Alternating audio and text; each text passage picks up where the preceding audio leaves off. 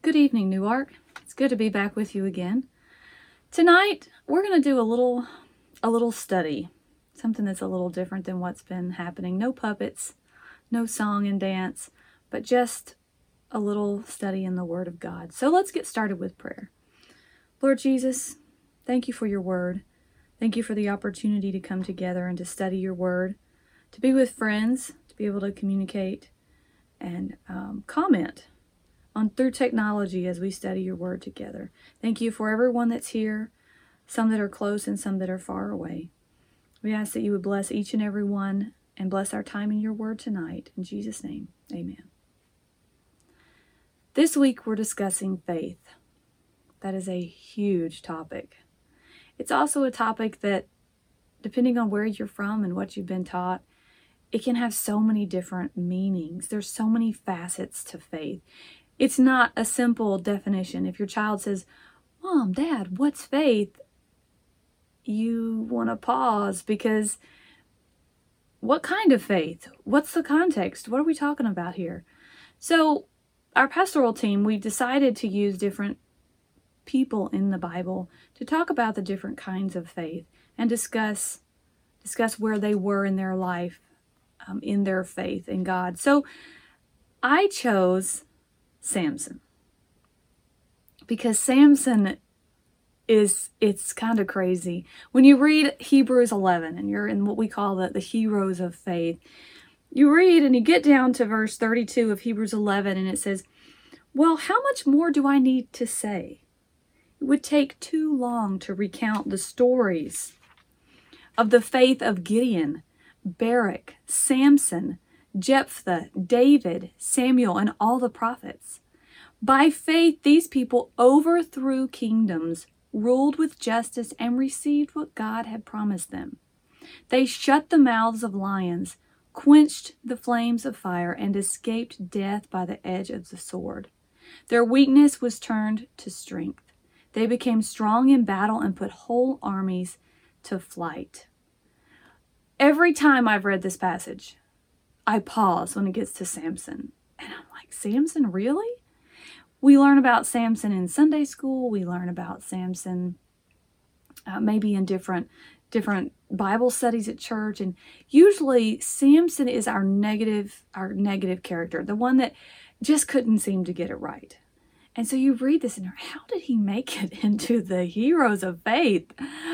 I don't get it. So I thought for this for this study tonight, we go back and just look at the story of Samson. Why was he listed there? And we don't have time to read the entire story tonight, but I'm going to pick and choose some passages and we're just going to talk through it. So, if you have your Bible, it'd be a great time to pull it out as we study, pull it out on your phone. You can read through as I speak. Uh, you can study it this week. There's a lot of really good things we can take away in the story of Samson. So in Judges chapter 13, we see the birth of Samson. Samson, um, his parents were not able to have children. And his mom is the, his dad's from the tribe of Dan.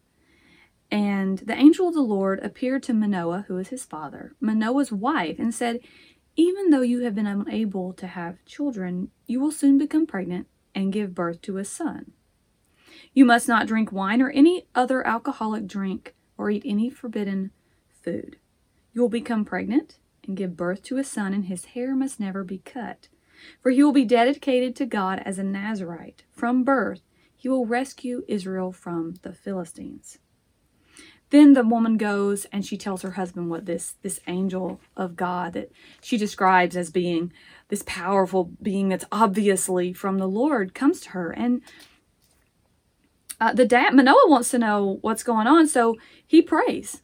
And he says, God, if, if this is really true, if this really happened, please let the angel come back so I can see him. Later on, we see the angel appears again, not to Manoah, but to Manoah's wife. And she she sees the angel, he speaks to her, and she runs and gets her husband, and they come back and they talk to the angel. And what's fascinating here is Manoah asked the angel in, in verse 12 of chapter 13, When your words come true, what kind of rules should govern the boy's life and work? The angel of the Lord replied, Be sure your wife follows the instructions I gave her.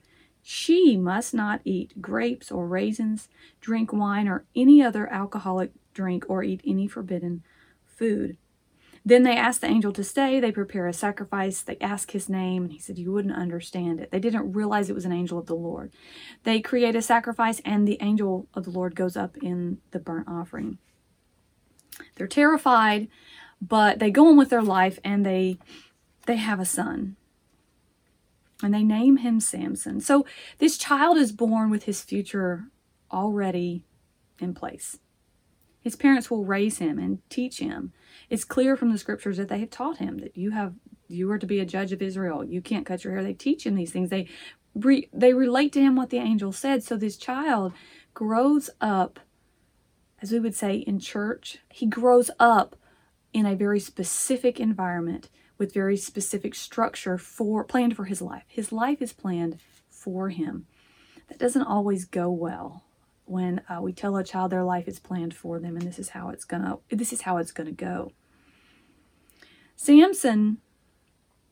Uh, the next time we hear about Samson, he's a man, obviously old enough to get married, and he sees a woman and he tells his parents, I, I want that woman. I want to marry that woman right there. And they are distressed. They said, She's not one of our people. Why can't you marry one of our people? Why are you going after a woman, a foreigner, uh, when, when you're supposed to be a judge?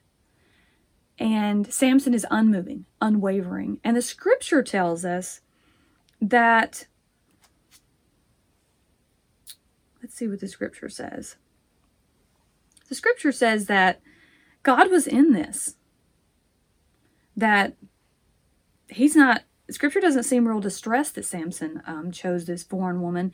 And it says that, that God is in control of this. God is in control of him falling for this woman, wanting this woman, and it's to disrupt the Philistines. God is going to use this to disrupt the Philistines. So what we see here is we see again God working and, and moving Samson around a little bit. Even the choice he makes says that God stirred this up within Samson.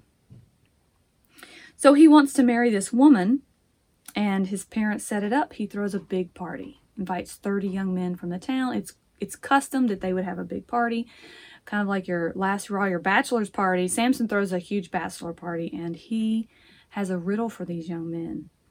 And it's a riddle that is based on a lion he had previously killed and come through the next day and there was honey in the lion's carcass and he ate the honey. So he creates this riddle that they can't answer. And so they threaten the life of um, his his soon to be wife. They threaten the life of her father. So she nags Samson. It actually used the words nags. She just cries all through the wedding ceremony. Seven days of celebration, she cries. She cries the whole time. And finally, Samson gives in and tells her. She relays that information to the young men, and they come back they have the riddle, and Samson knows that he was betrayed. He acknowledges, if you had not um, harassed my wife, this wouldn't have happened. So Samson goes and kills a bunch of men and takes their coats and gives them to these guys for to pay his his debt for this bet. Um, then he leaves in anger. It says he he walks out in anger and leaves and goes home to his mom and dad. And he leaves his wife there, and her father gives her in marriage to Samson's best man. He comes back, it says, at the time of the wheat harvest, and he wants his wife. I guess it took him a while to get over his, his anger. He comes back to get his wife, and she's married to someone else. Samson is lit up. He is livid. He says, What I'm about to do is on your own heads. I am not to blame for what I am about to do. So then we come to a very famous story that, that many people know.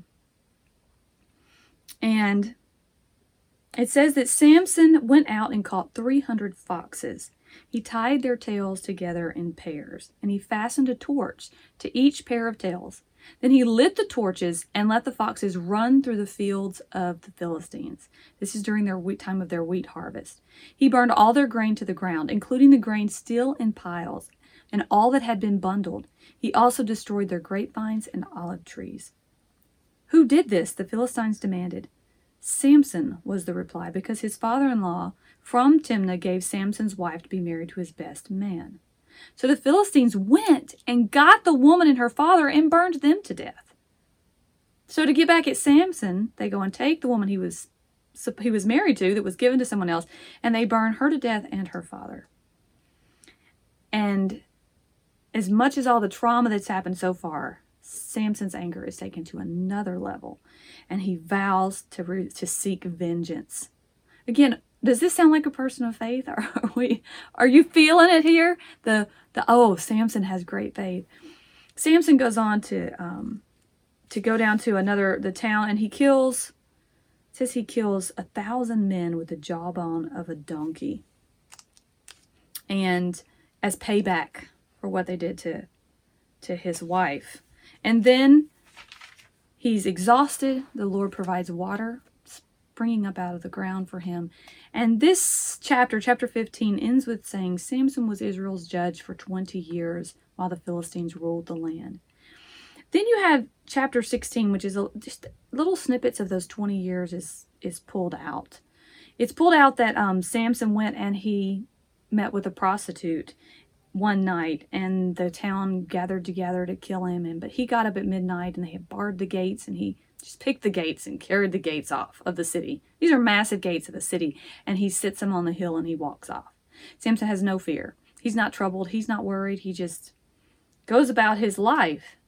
And then later and this is very interesting at the end of samson's life. The reason we know this is at the end of his life is because this is the story that that finishes his life. So he's been judging Israel for 20 years. He's a seasoned judge in Israel. He is by no means living a righteous lifestyle. We see that. Um, Samson has a problem. Women are a problem in Samson's life. And it says in chapter 16, verse 4, that later Samson fell in love with a woman named Delilah who lived in the valley of Sorek. So the leaders of the Philistines go to her and they offer her a lot of money to find out the secret to Samson's strength. And through different visits, and Samson coming, he's judging Israel and he's coming and visiting Delilah and staying with Delilah. And she begins to harass him and nag him again. And we see again that Samson holds up and he thinks he kind of gives little hints and he lies to her and she tries out these these different things that he says that don't work that don't take his strength. And she's angry and she cries and she cries and she nags him and she nags him. And it says that in, in 16 verse 16 it says so day after day she nagged him until he couldn't stand it any longer. And finally samson told her his secret. My hair has never been cut. He confessed for i was dedicated to god as a nazarite from birth if my head were shaved, my strength would leave me and I would become as weak as anyone else. Delilah realized he had finally told her the truth, so she sent for the Philistine leaders. They came back. When Samson fell asleep in her lap, she had someone come in, they cut his hair off, and she says, The Philistines are upon you. He raises up, and the scripture says, When he woke up, he thought, I will do as before and shake myself free but he didn't realize the Lord had left him. So the, the Philistines captured him and gouged out his eyes. They took him to Gaza, where he was bound with bronze chains and made to grind grain in the prison. But before long, his hair began to grow back. Then the Philistines have a great feast, a great celebration in their temple to Dagon, their, their false god. And they're celebrating that Dagon has helped them capture Samson. And they, they get really drunk. It says everybody's plastered. and they want to bring Samson out. And they want him to come and they want to mock him and they want him to perform for them. And they bring Samson out. And Samson, in verse 26, said to the servant who was leading him by the hand, Place my hands against the two pillars. I will rest against them. The temple was completely filled with people. All the Philistine leaders were there, and there were about 3,000 on the roof who were watching Samson and making fun of him. Then Samson prayed to the Lord, Sovereign Lord, remember me again. O God, please strengthen me one more time so that I may pay back the Philistines for the loss of my eyes. Then Samson put his hands on the center pillars of the temple and pushed against them with all his might. Let me die with the Philistines, he prayed, and the temple crashed down on the Philistine leaders and all the people. So he killed more people when he died than he had during his entire lifetime. Later, his brothers and other relatives went down to get his body. They took him back home and buried him with his father. Samson has a, a sordid story. It's a painful story. It's a painful story to watch of someone that was called of God, that had a very specific plan for his life, and yet, even even though even with God being a part of it, he pushed against the plan. He pushed against righteousness. He pushed against some of the things that we see a righteous person would be taught to do. He pushes against that. He he is continually drawn by women that are not that are foreigners that represent the enemy in this story. And yet we never see Samson doubt that God is going to come through for him. That's what is amazing to me. Many times, as believers, um, I know I do, and I, I know some of you do as well, we make a mistake or we make a conscious decision to go against God, or we're praying for something and we we just don't believe it can happen. We're not good enough. Our works, we haven't done enough good works. We haven't done enough things to be worthy of God working in our life, of God using us in ministry, of God speaking to us and answering our prayers. And yet, in Scripture, we see the story of Samson, who has blatantly broken the laws of God, and yet he has faith that God will do what God does. God has a plan and God has made promises. And Samson, never in the story does it say he doubted. No, he went and slept with a prostitute, and then he went to the gates of the spirit of the city, expecting the spirit of the Lord to be upon him as he lifted those gates and carried them out. He expected in his wrath and anger even for the spirit of the Lord to be upon him. Are we supposed to act like Samson? No. Are we supposed to live unrighteous? Uh, the New Testament, you know, Paul speaks to us and says, don't sin more just because we know that grace abounds. But Samson is a great example of just trusting God to do what God said he's going to do. Samson trusted God to be God. Many times I struggle with trusting God to be God. I question, are you can you really do this? Will you really do this?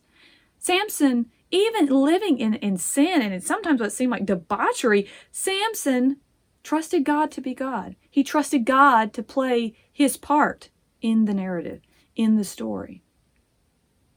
And I, I believe that that that is why Samson is in the hall of, of faith. At the end of his life, Samson had a servant put his hands on the pillars and he prayed, God, one more time, be God and let your will happen here. Let these Philistines, this enemy of your people, be destroyed. And it happened. Not because Samson was this righteous person, but because God is God. And God has power. And God gives his word. He had a plan for Samson's life. He had a way that he had made for Samson to be judged. And even with all of Samson's mistakes, God still followed his plan.